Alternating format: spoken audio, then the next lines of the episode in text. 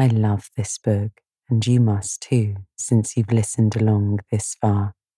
If you want to hear some of my other favorites, then check out the Sleepy Bookshelf premium feed. There are no ads, and you can try it free for seven days. You'll find a link in the show notes to learn more and sign up. Good evening, and welcome to the Sleepy Bookshelf, where we put down our worries from the day and pick up a good book. I'm your host, Elizabeth. It's good to see you back again. Tonight we're going to continue with Jane Eyre. But first, give yourself some time to put the day behind you. Imagine yourself rambling down a dusty path beset by moorlands. It's late in the afternoon on a beautiful summer's day. You have nowhere in particular to be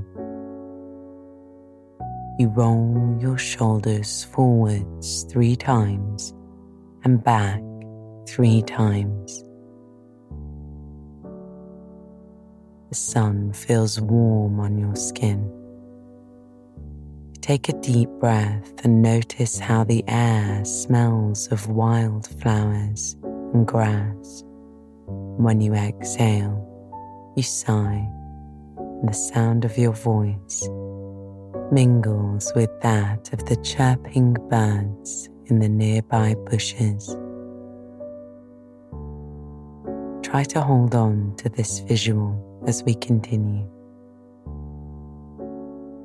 Last time, Mr. Rochester kept telling Jane of his exploits in Europe after abandoning his wife, Bertha, into the care of Grace Poole at Thornfield Hall. He told Jane of the affairs he had had with the women who he now knew couldn't hold a candle to her. He then spoke about how he had come to fall in love with her, watching her in secret and scheming to get closer to her without her being aware of anything.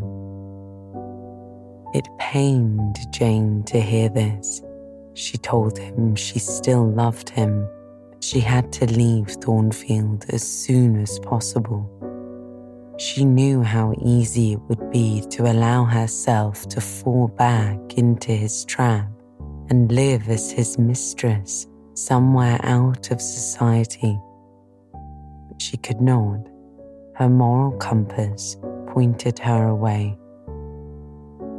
She left Mr. Rochester's company that night in deep distress packed her necessary items, and left early the next morning in silence. She was so weak from emotional exhaustion, took every bit of energy to put one foot in front of the other. Soon, a horse and cart came alongside her, and she asked for a lift to anywhere he was going. Tonight, Jane is continuing to try to get as far from Thornfield as possible. So just relax and listen to the sound of my voice as I turn to the next pages of Jane Eyre.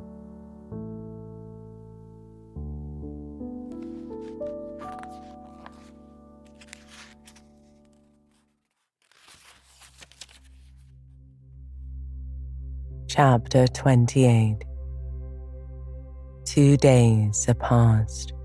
It is a summer evening. The coachman has set me down at a place called Whitcross. He could take me no farther for the sum I had given, and I was not possessed of another shilling in the world. The coach is a mile off by this time. I'm alone at this moment, I discover that I forgot to take my parcel out of the pocket of the coach where I had placed it for safety. There it remains. There it must remain. And now I am absolutely destitute. Whitcross is no town, nor even a hamlet. Tis but a stone pillar set up where four roads meet, whitewashed, I suppose, to be more obvious at a distance and in darkness. Four arms spring from its summit. The nearest town to which these point is, according to the inscription, distant 10 miles, the farthest above 20. From the well known names of these towns, I learn in what country I have lighted a North Midlandshire, dusk with moorland, rigid with mountain. This I see. There are great moors behind and on each hand of me. There are waves of mountains far beyond, that deep valley at my feet.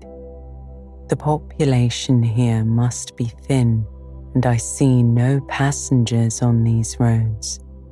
They stretch out east, west, north, and south, wide, broad, lonely. They are all cut in the moor and the heather grows deep and wild to their very verge. Yet a chance traveller might pass by, and I wish no eye to see me now. Strangers would wonder what I'm doing, lingering here at the signpost, evidently objectless and lost. I might be questioned I could give no answer but what would sound incredible and excite suspicion. Not a tie holds me to human society at this moment. Not a charm or hope calls me where my fellow creatures are. None that saw me would have a kind thought or a good wish for me. I have no relative but the universal mother nature. I will seek her embrace and ask repose. I stuck straight to the heath. I held on to a hollow I saw deeply furrowing the brown moorside.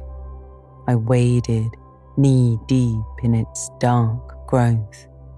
I turned with its turnings and finding a moss blackened granite crag in a hidden angle, I sat down under it. High banks of moor were about me. The crag protected my head. The sky was over that. Some time passed before I felt tranquil even here. I had a vague dread that wild cattle might be near or that some sportsman or poacher might discover me. If a gust of wind swept the waste, I looked up, fearing it was the rush of a bull. If a plover whistled, I imagined it a man. Finding my apprehensions unfounded, however, and calmed by the deep silence that reigned as evening declined at nightfall, I took confidence. As yet, I had not thought, I had only listened, watched, dreaded.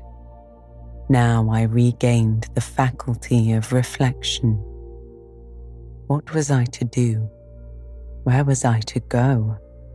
Oh, intolerable questions when I could do nothing and go nowhere, when a long way must yet be mastered by my weary, trembling limbs before I could reach human habitation, when cold charity must be entreated before I could get a lodging, reluctant sympathy importuned, almost certain repulse incurred before my tale could be listened to or one of my wants relieved.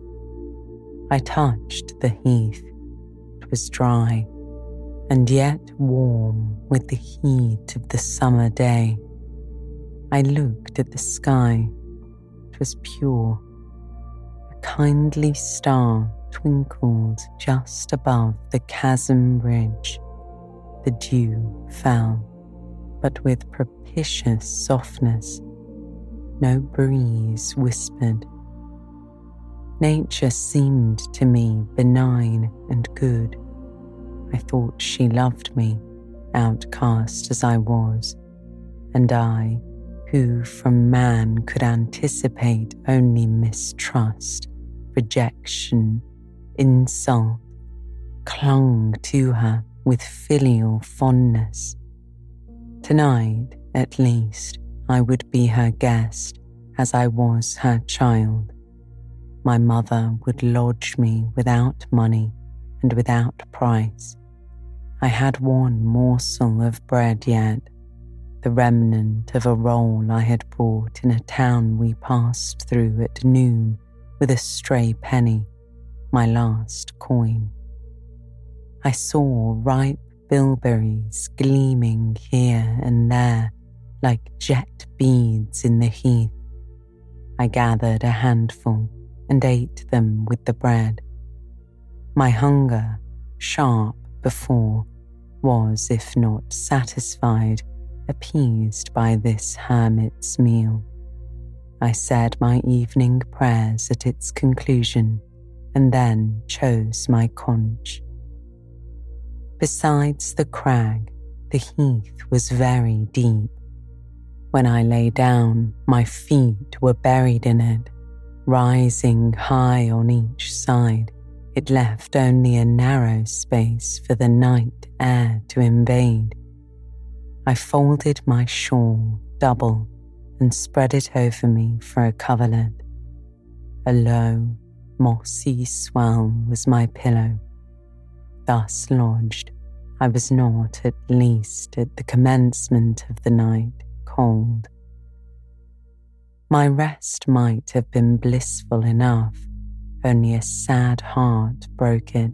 It plained of its gaping wounds, its inward bleeding, its riven cords.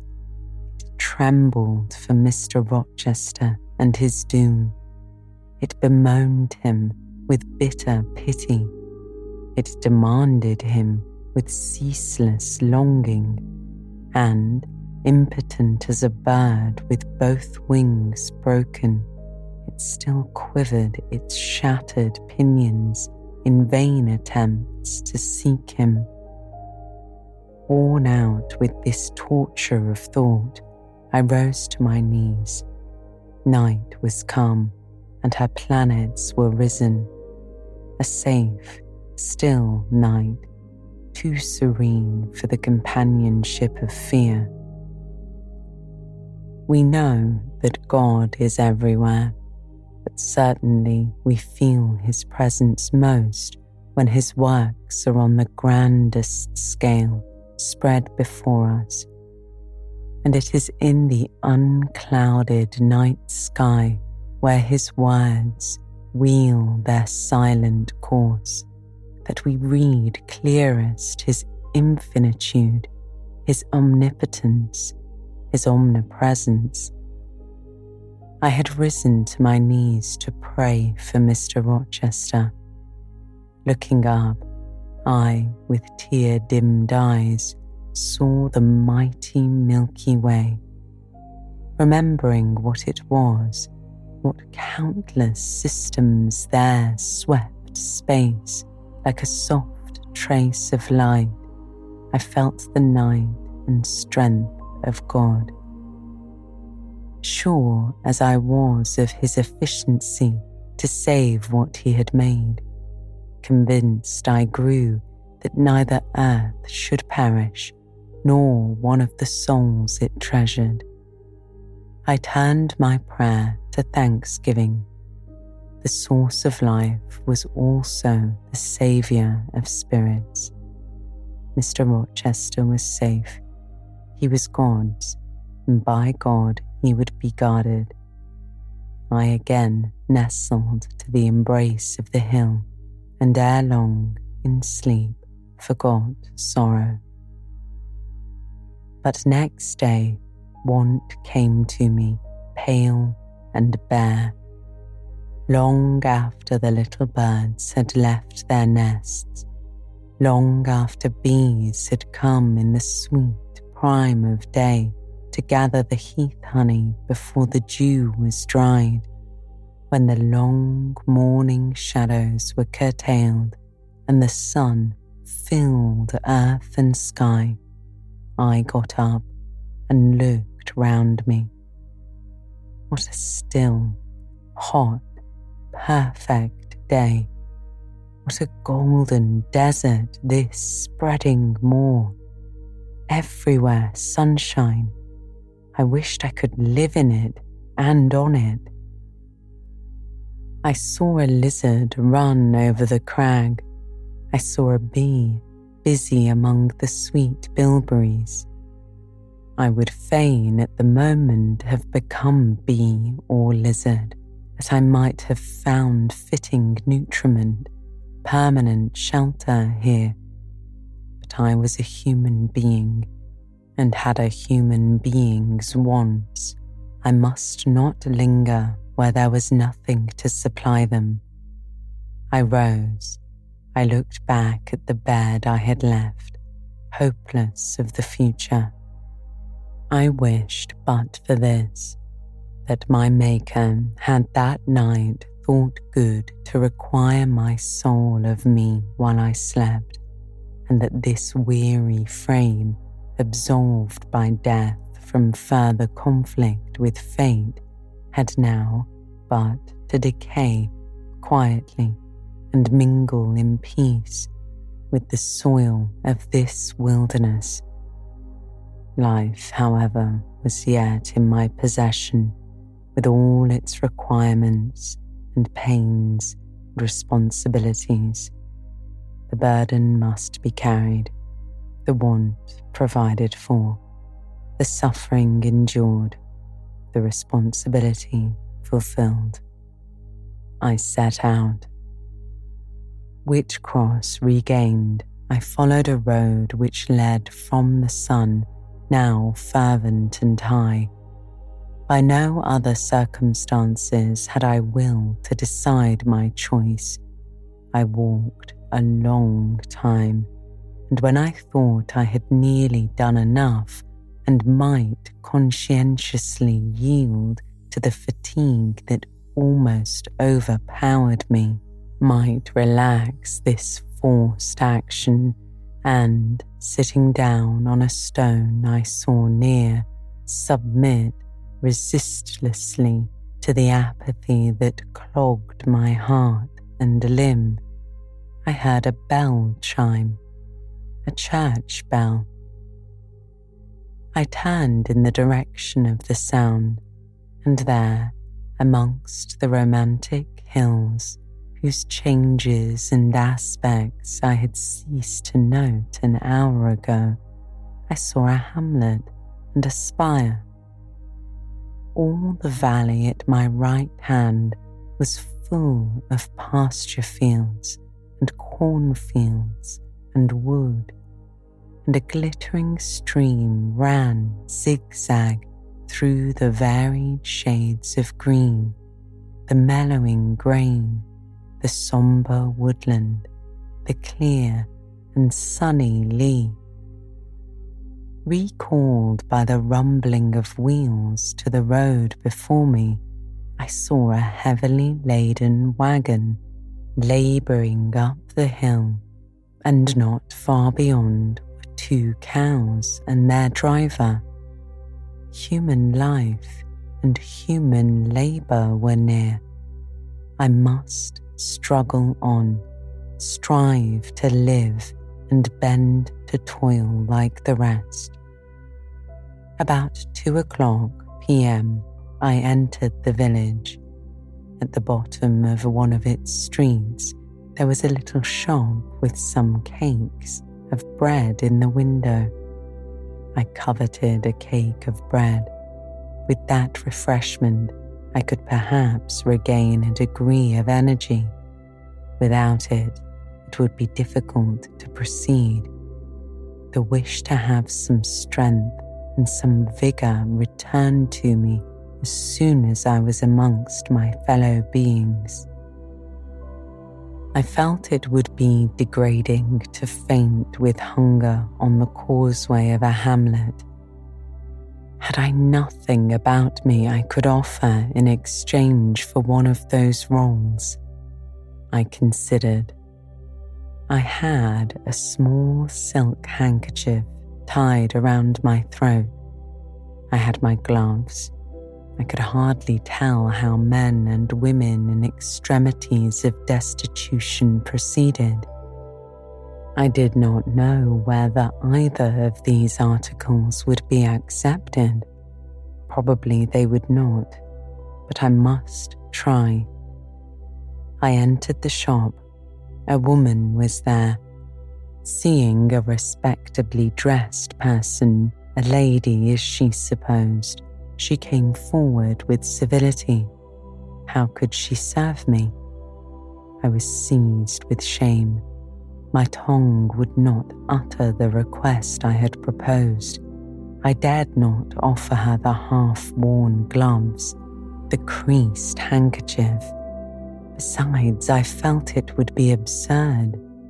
I only begged permission to sit down a moment as I was tired. Disappointed in the expectation of a customer, she coolly acceded me in my request. She pointed to a seat. I sank into it. I felt sorely urged to weep, but conscious how unreasonable such a manifestation would be, I restrained it. Soon I asked her if there were any dressmakers or plain workswomen in the village.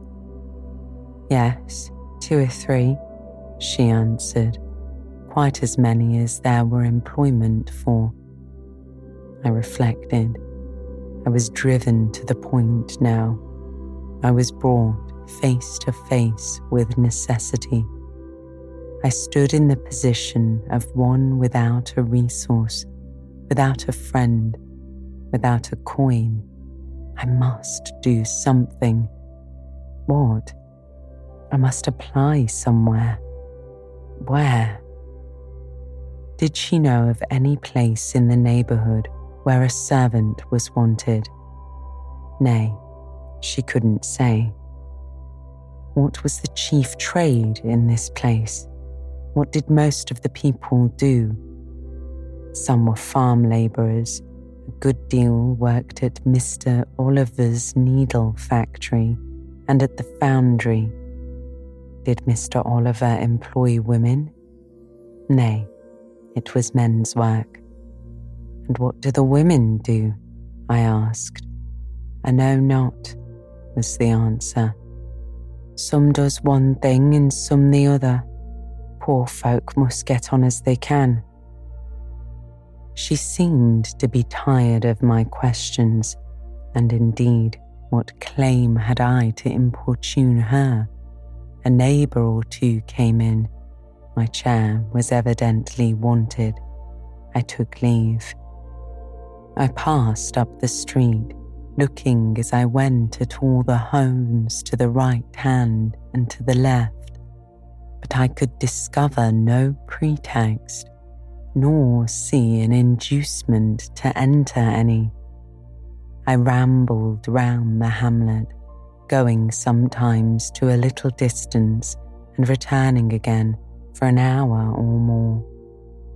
Much exhausted and suffering greatly now for want of food, I turned aside into a lane and sat down under the hedge.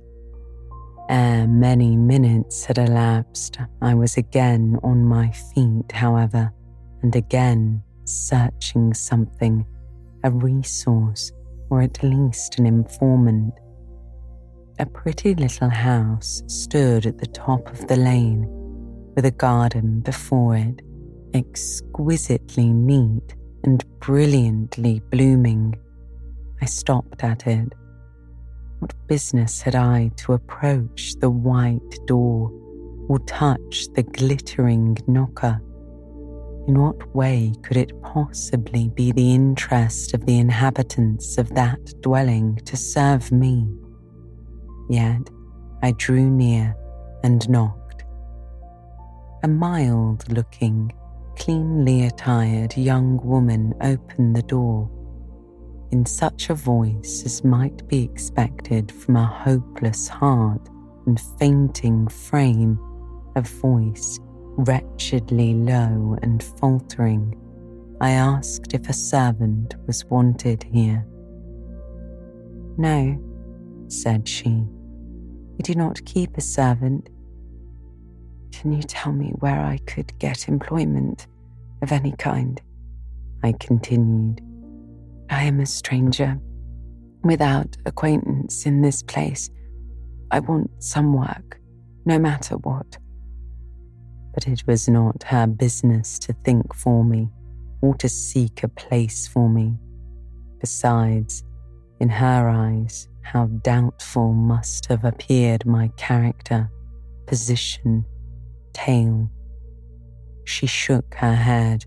She was sorry she could give me no information, and the white door closed quite gently and civilly but it shut me out. If she had held it open a little longer, I believe I could have begged a piece of bread, for I was now brought low. I could not bear to return to the sordid village, where, besides, no prospect of aid was visible. I should have longed rather to deviate to a wood I saw not far off which appeared in its thick shade to offer inviting shelter. But I was so sick, so weak, so gnawed with nature's cravings. Instinct kept me roaming around abodes where there was a chance of food. Solitude would be no solitude, rest no rest, while the vulture Hunger thus sank, beak and talons in my side. I drew near houses. I left them and came back again. And again I wandered away, always repelled by the consciousness of having no claim to ask, no right to expect interest in my isolated lot. Meantime, the afternoon advanced, while I thus wandered about like a lost and starving dog. In crossing a field, I saw the church spire before me. I hastened towards it. Near the churchyard, and in the middle of a garden, stood a well built, though small house which I had no doubt was the parsonage. I remembered that strangers who arrived at a place when they have no friends and who want employment sometimes apply to the clergyman for introduction and aid. It is the clergyman's function to help, at least with advice, those who wish to help themselves. I seem to have something like a right to seek counsel here. Renewing then my courage and gathering my feeble remains of strength, I pushed on. I reached the house and knocked at the kitchen door. An old woman opened. I asked, Was this the parsonage? Yes, she replied. Was the clergyman in?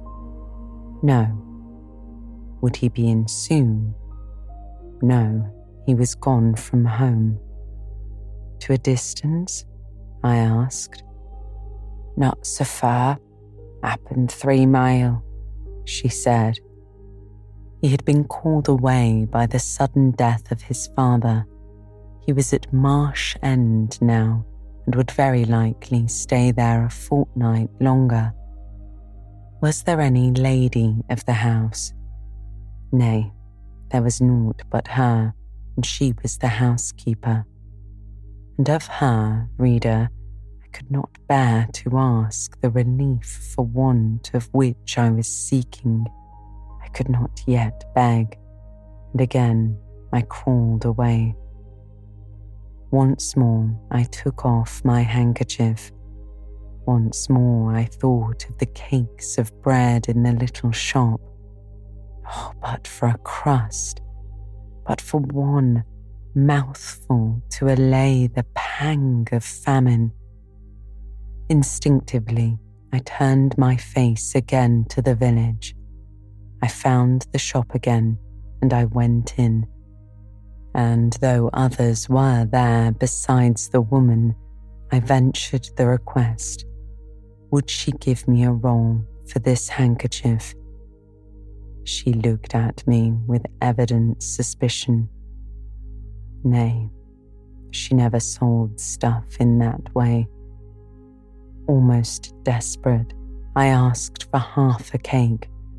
She again refused. How could she tell where I had got the handkerchief? Would she take my gloves? No. What would she do with them? Reader, it is not pleasant to dwell on these details. Some say there is enjoyment in looking back to painful experience past. But at this day, I can scarcely bear to review the times to which I allude. The moral degradation blended with the physical suffering form too distressing a recollection ever to be willingly dwelt on.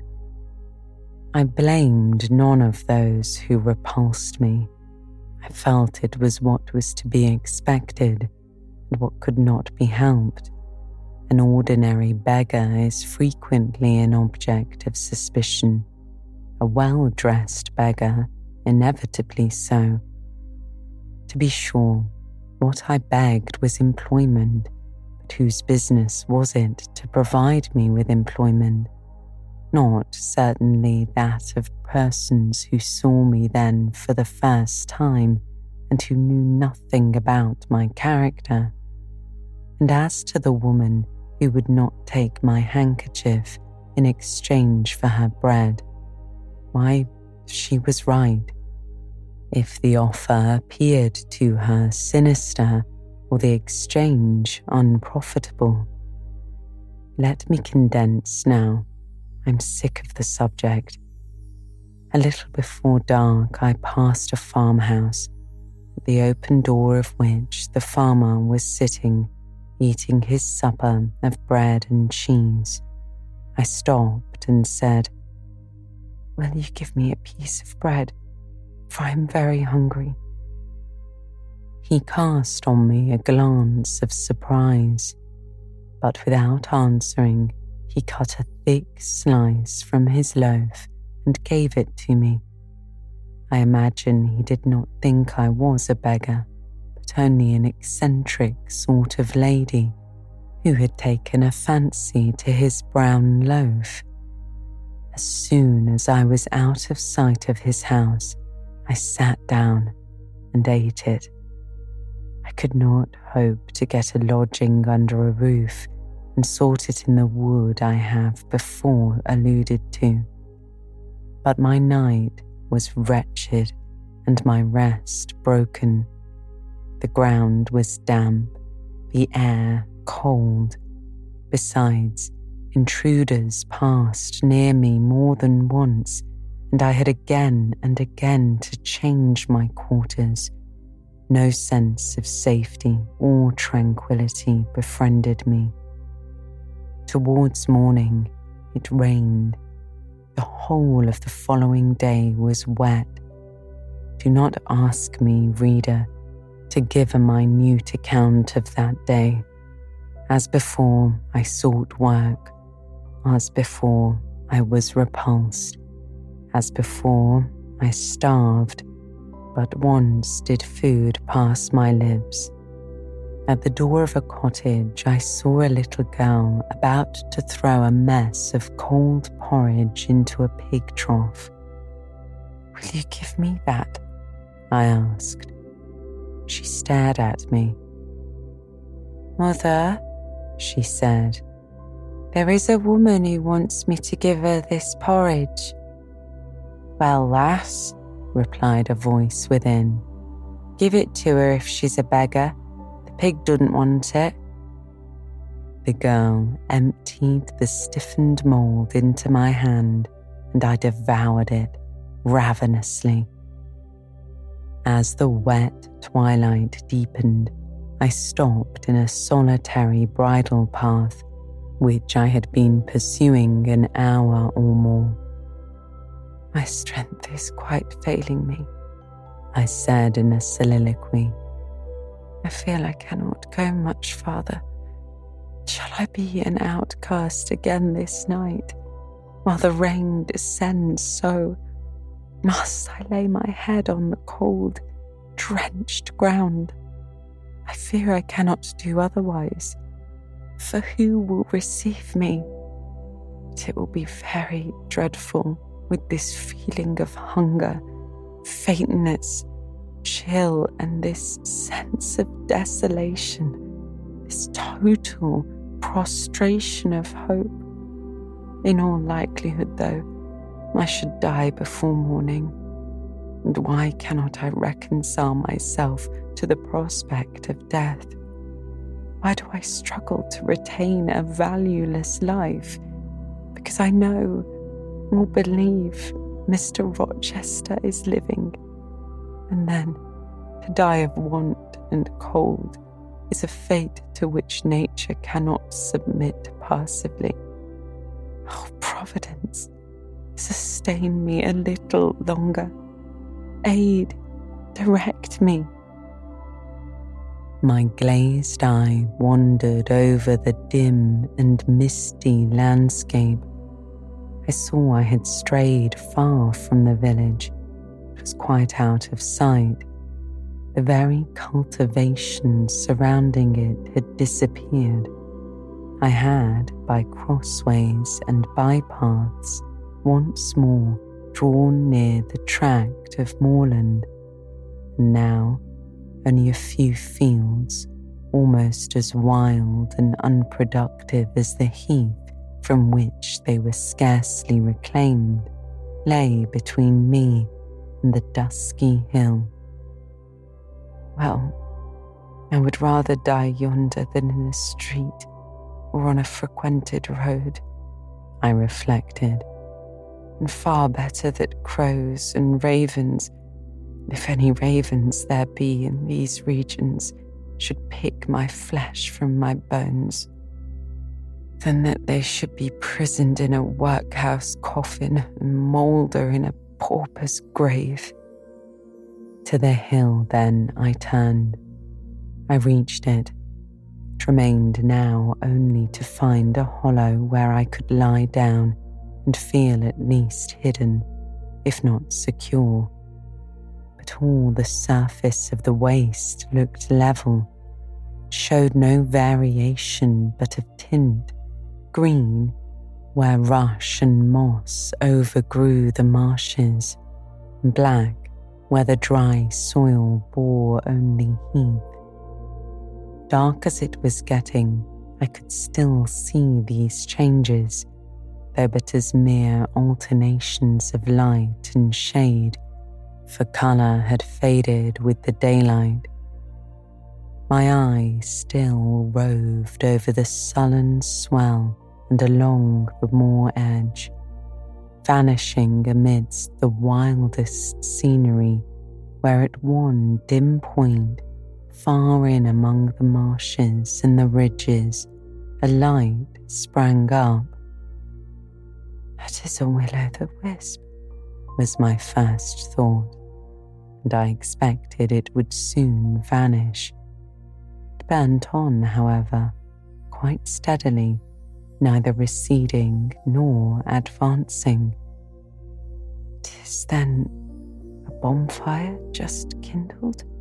I questioned.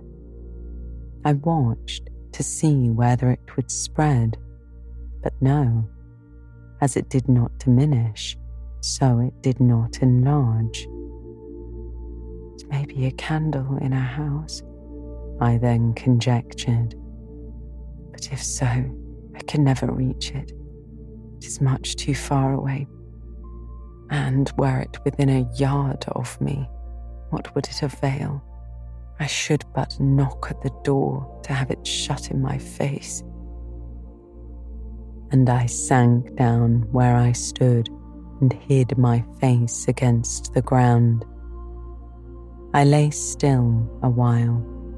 The night wind swept over the hill and over me and died, moaning in the distance. The rain fell fast, wetting me afresh to the skin. Could I but have stiffened to the still frost, the friendly numbness of death might have pelted on. I should not have felt it, but my yet living flesh shuddered in its chilling influence. I rose ere long. The light was yet there, shining dim but consistent through the rain. I tried to walk again. I dragged my exhausted limbs slowly towards it. It led me aslant over the hill, through a wide bog, which would have been impossible in winter and was squishy and shaking even now in the height of summer. Here I fell twice, but as often I rose and rallied my faculties. This light was my forlorn hope. I must gain it. Having crossed the marsh, I saw a trace of white over the moor. I approached it. It was a road or a track. It led straight up to the light, which now beamed from a sort of knoll amidst a clump of trees, firs apparently, from what I could distinguish of the character of their forms and foliage through the gloom. My star vanished as I drew near. Some obstacle had intervened between me and it. I put out my hand to feel the dark mass before me. I discriminated the rough stones of a low wall. Above it, something like palisades, and within, a high and prickly hedge. I groped on. Again, a whitish object gleamed before me. It was a gate, a wicket. It moved on its hinges as I touched it. On each side stood a sable bush, holly or yew. Entering the gate and passing the shrubs, the silhouette of a house rose to view, black, low, and rather long, but the guiding light shone nowhere. All was obscurity. Were the inmates retired to rest? I feared it must be so. In seeking the door, I turned an angle. There shot out the friendly gleam again from the lozenged panes of a very small, latticed window within a foot of the ground, made still smaller by the growth of ivy or some other creeping plant whose leaves clustered thick over the portion of the house wall in which it was set. The aperture was so screened and narrow that curtain or shutter had been deemed unnecessary, and when I stooped down and put aside the spray of foliage shooting over it, I could see all within. I could see clearly a room with a sanded floor, clean scoured, and a dresser of walnut with pewter plates ranged in rows, reflecting the redness and radiance of a glowing peat fire. I could see a clock, a white deal table, some chairs, the candle whose ray had been my beacon burnt on the table, and by its light, an elderly woman, somewhat rough looking, scrupulously clean, like all about her, was knitting a stocking. I noticed these objects cursorily only. In them there was nothing extraordinary. A group of more interest appeared near the hearth, sitting still amidst the rosy peace and warmth sufficing it. Two young, graceful women, ladies in every point, sat, one in a low rocking chair, the other on a lower stool. Both wore deep mourning of crepe and bombazine, which sombre garb singularly set off fair necks and faces. A large old pointer dog rested its massive head on the knee of one girl. In the lap of the other was a cushioned black cat. A strange place was this humble kitchen for such occupants. Who were they? They could not be the daughters of the elderly person at the table, for she looked like a rustic, and they were all delicacy and cultivation. I had nowhere seen such faces as theirs, and yet, as I gazed on them, I seemed intimate with every lineament. I cannot call them handsome they were too pale and grave for the word. As they each bent over a book, they looked thoughtful, almost to severity. Stand between them supported a second candle and two great volumes to which they frequently referred, comparing them seemingly with the smaller books they held in their hands like people consulting a dictionary to aid them in the task of translation. This scene was as silent as if all the figures had been shadows and the fire-lit apartment a picture.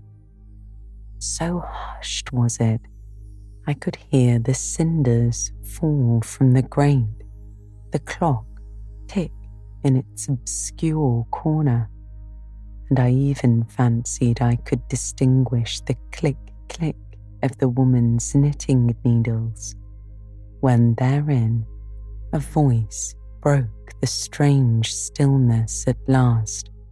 It was audible enough to me. Listen, Diana, said one of the absorbed students.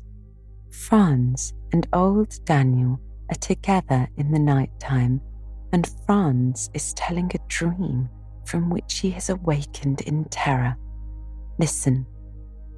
And in a low voice, she read something of which not one word was intelligible to me, for it was in an unknown tongue, neither French nor Latin. Whether it were Greek or German, I could not tell. That is strong, she said when she had finished. I relish it. The other girl, who had lifted her head to listen to her sister, repeated while she gazed at the fire a line of what had been read. At a later day, I knew the language and the book. Therefore, I will here quote the line, though when I first heard it, it was only like a stroke on sounding brass to me, conveying no meaning. There appeared one who looked like the starry night. Good, good, she exclaimed while her dark and deep eyes sparkled. there you have a dim and mighty archangel fitly set before you. The line is worth a hundred pages of fustian. I measured the thoughts in the shell of my wrath and the works with the weight of my ferocity. I like it. Both were again silent. Is there any country where they talk in that way? asks the old woman, looking up from her knitting. Yes, Hannah, a far larger country than England where they talk in no other way. Well, for sure, case. I know not how they can understand one another. And if either of you went there, you could tell what they said, I guess. We could probably tell something of what they said, but not all, for we are not as clever as you think us, Hannah. We don't speak German, we cannot read it without a dictionary to help us. And what good does it do you? We mean to teach it some time, or at least the elements, as they say. Then we shall get more money than we do now. Very like give up studying. We've done enough for tonight. I think we have. At least I'm tired. Mary, are you? Mortally. After all, it's been tough working away at a language with no master but a lexicon. It is, especially such a language as this crabbed but glorious Deutsch. I wonder when St. John will come home. Surely he will not be long now. It is just ten. Looking at a little gold watch she drew from her girdle. Rains fast, Hannah. Will you have the goodness to look at the fire in the parlour? The woman rose. She opened a door through which I dimly saw a passage. Soon I heard her stir a fire in an inner room. She presently came back. Uh, said she, fair troubles me to go into yonder room now. It looks so lonesome with the chair empty and set back in a corner. She wiped her eyes with an apron. The two girls, grave before, looked sad now. But he's in a better place, continued Hannah. We shouldn't wish him here again. Then nobody'd need to have a quieter death nor he had. You say he never mentioned us? Inquired one of the ladies. He hadn't time, Ben.